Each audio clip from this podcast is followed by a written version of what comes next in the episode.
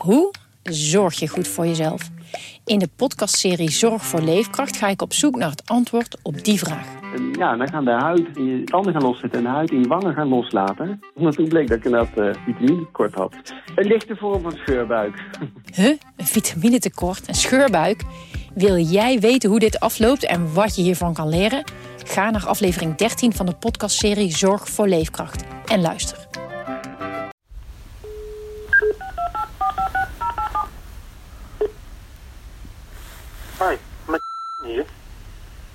Op dit moment niet bereikbaar. Wil je me bereiken? Laat dan een bericht achter en ik bel je zo terug. Doei. Neem na de toon uw bericht op.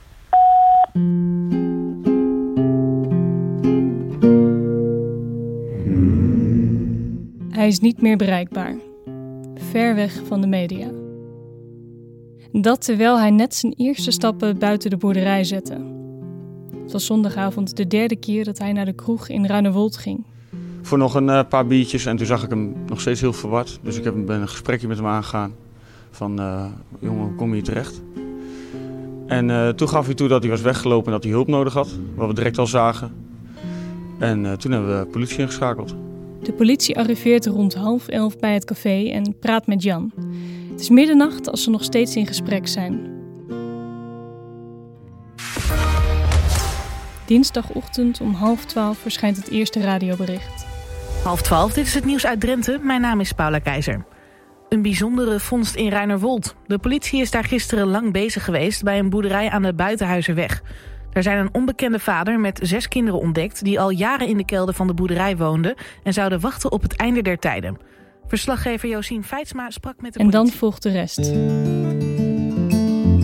Dutch police have discovered a family who spent nearly a decade hidden away on a remote farm. Hier sind Menschen aus einem Versteck geholt worden, die nach Angaben der Polizei über Jahre das Licht nicht gesehen haben. Goedenavond, dit is de Wereld Daardoor van dinsdag 15 oktober. Eus is mijn tafelheer. Uh, we beginnen bij de krankzinnige situatie. Over het gezin dat jarenlang in een afgesloten ruimte achter een kast in een boerderij leefde.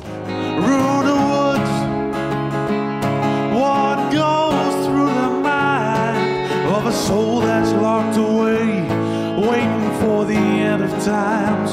Woods. Ik ben Marlijn Knol en voor de podcast Ons Verhaal van Dagblad van het Noorden is dit een speciale aflevering die geheel in het teken staat van het raadsel van Ruinewold. Waarom keren mensen zich af van de maatschappij? En waar komt onze fascinatie voor hen vandaan? There's always something hidden, no exception to the rule. Het eerste wat wij dachten van, nou, dit kan niet waar zijn. En toen, uh, oké, okay, hier moeten we in ieder geval uh, iets mee gaan doen. Dit is Aniek Oosting, chef Drenthe. En dan ga je kijken, oké, okay, welke verslaggevers zijn het meest geschikt? Dus uh, zo ging dat bij ons, ja. Maar je dacht letterlijk, dit klopt niet, dit, dit kan niet. Nou, het, het, klonk wel heel sensationeel. En niet iets wat je verwacht in een boerderij in Ruinerwold. Dit is een Amerikaans verhaal. Of uh, iets wat je kent van televisie of maatschappijleer. Maar niet iets wat uh, in je eigen achtertuin gebeurt. Donderdagochtend zit verslaggever Sander Dekker opnieuw in de auto naar Ruinerwold. Hij woont op 10 minuten afstand van het dorp. Maar ik had eerlijk gezegd, uh, toen ik erheen reed, moest ik die straat nog echt zoeken hoor. Ik had nog niet eens. Uh, het bestaan van die straat wist ik niet echt af. Laat staan van die boerderij die er stond. Maar goed, dat hadden de buren zelf. Ja. Die wisten niet uh, dat er zoiets afspeelde. En ja, dat is het hè. Je hebt het idee dat je een soort puzzel moet maken. Maar je weet niet hoeveel puzzelstukjes er zijn, hoe groot die moet worden. En elke dag komt er een bak nieuwe puzzelstukjes bij. Vandaag doet de politie onderzoek in de woning van de familie. De familie zelf werd dinsdag al ondergebracht in een huisje op een recreatiepark. En waarom het dan zo groot wordt, ja. Ja, ik denk echt omdat het bij iedereen tot een verbeelding kan spreken waar je ook woont. Zo'n gezin dat uh, zichzelf afsluit in een boerderij in een weiland. Of nou ja, zoals nu blijkt ook afgesloten wordt van de buitenwereld. Want uh, er is natuurlijk iemand aangehouden die uh, verdacht wordt van vrijheidsberoving. Dus dat is, dat is niet niks. Maar ja, het, het voelt echt als, als een soort al Netflix-achtige serie over een gezin dat weg wil en een uh, man die dat niet toelaat.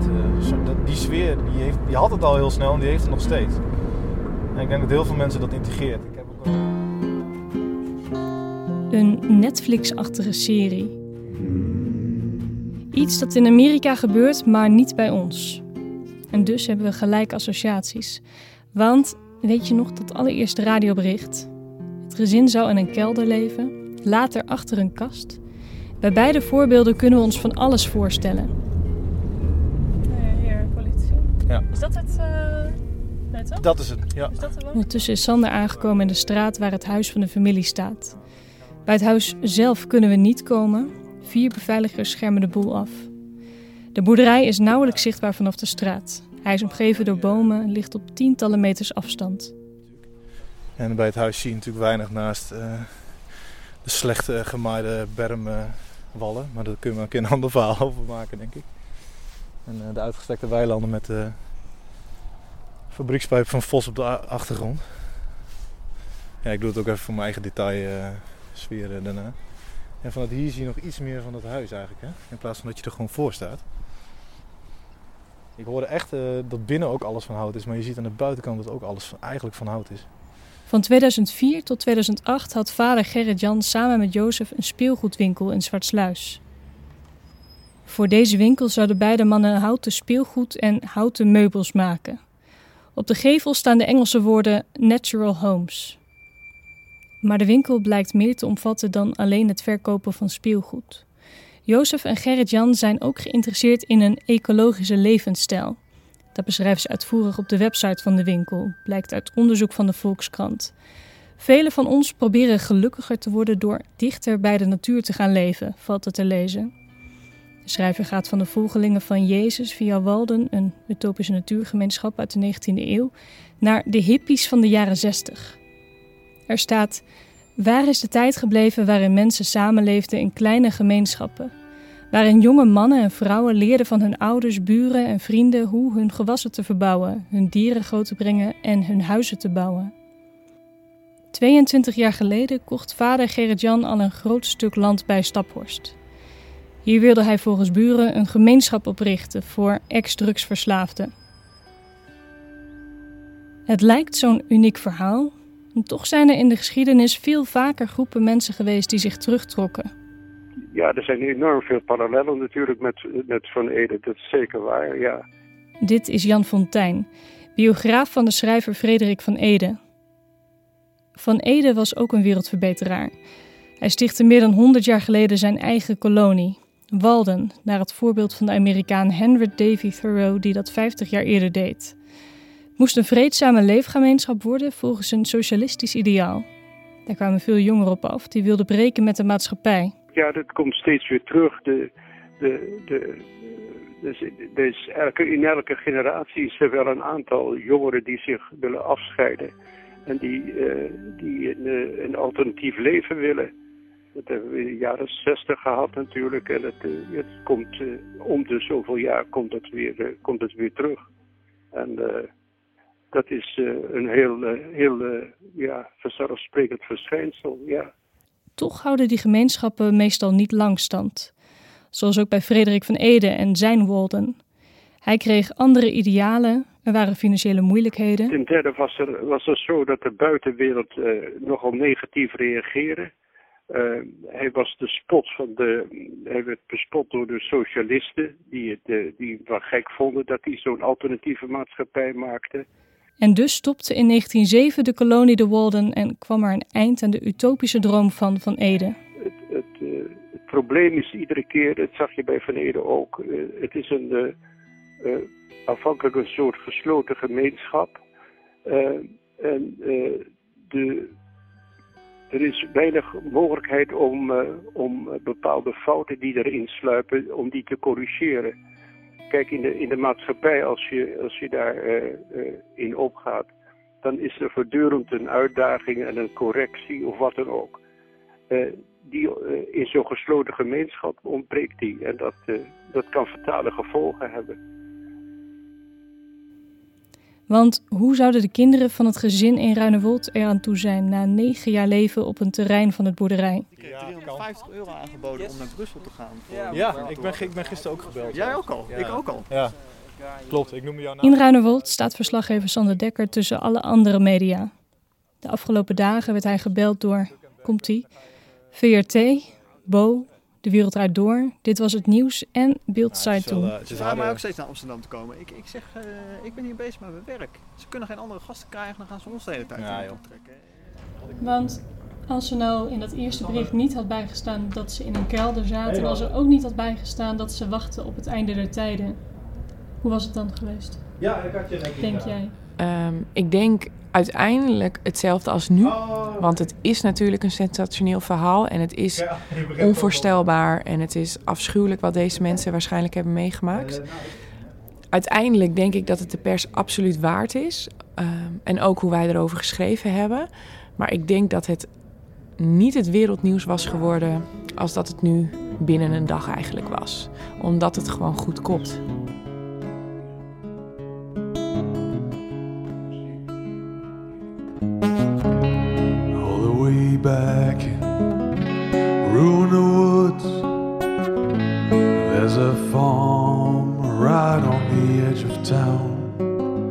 Afgelopen week werkten er in totaal zo'n 10 man bij Dagblad van het Noorden aan de verhalen rond een familie die zich negen jaar schuilhield in Ruinewold. En ook de komende weken zullen we deze zaak goed in de gaten houden. Want ondertussen is niet alleen oudste zoon Jan weg van zijn familie. Ook de overgebleven vijf kinderen zien hun vader niet meer nu hij verdacht is. Heb je tips? Ga naar www.dvhn.nl schuine streep meldpunt. In deze podcast hoorde je audiofragmenten van RTV Drenthe, de BBC, Beeld, De Wereld Draait Door, Pauw en de muziek over Runer Woods is van Laszlo Buring en Stijn lurks behind the forest while your children are asleep?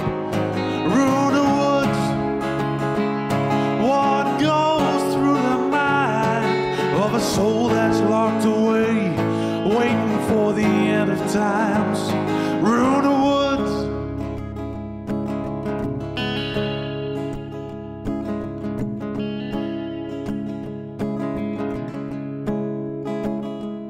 It's not hard to believe that in a town so calm and cool, there's always something hidden, no exception to the rule. Hits the country and everybody sees the act of one man left the neighbors shaking at the knees.